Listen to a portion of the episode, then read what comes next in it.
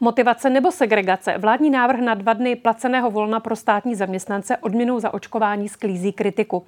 Nápad odmítají někteří hejtmani a starostové, včetně těch z hnutí ANO. Vedení Libereckého kraje dokonce vyzvalo očkované zaměstnance, aby benefit čerpat odmítli. Hostem DVTV je předseda asociace krajů, hejtman Jihočeského kraje a lékař Martin Kuba. Dobrý večer. Hezký večer z Jižních Čech. Pane hejtmane, proč to podle vás není motivace?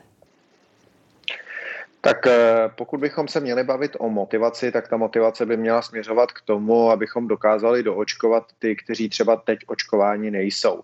Eh, tak jak já jsem ten návrh zaznamenal, tak je vlastně určen, řekněme, státním zaměstnancům a je určen tak, že všichni, kteří jsou očkovaní nebo byli očkovaní od ledna, najednou mohou čerpat dva dní volna, takže i někdo, kdo se očkoval někdy v únoru, to znamená, tady není žádná motivace, eh, ale je to nějaké zpětné čerpání pracovní volna a bohužel je to opět uděláno tak, že se to týká jenom státního sektoru. Mm, to znamená, že to zaplatí ze svých daní celý soukromý sektor, lidé, kteří jsou OSVČ nebo pracují v soukromých firmách, tak odvádí daně, stejně samozřejmě jako státní úředníci a státní zaměstnanci je odvádí, ale ti tuhle výhodu mít nebudou v tom soukromém sektoru.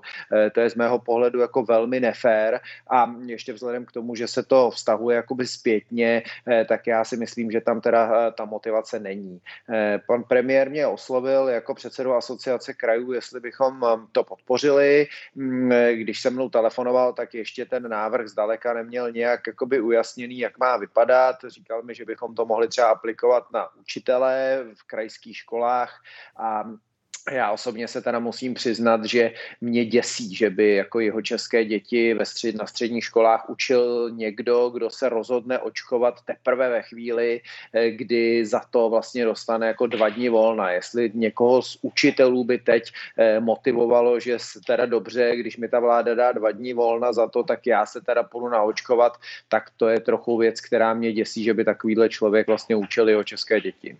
Pane Hejtmane, když jste mluvil o tom, že je to cíleno je na státní zaměstnance, tak přece firmy a soukromníci se mohou kdykoliv přidat. I oni by přece měli mít zájem na tom, aby jejich zaměstnanci byli chráněni. Ostatně Škoda Auto to udělala už před premiérem.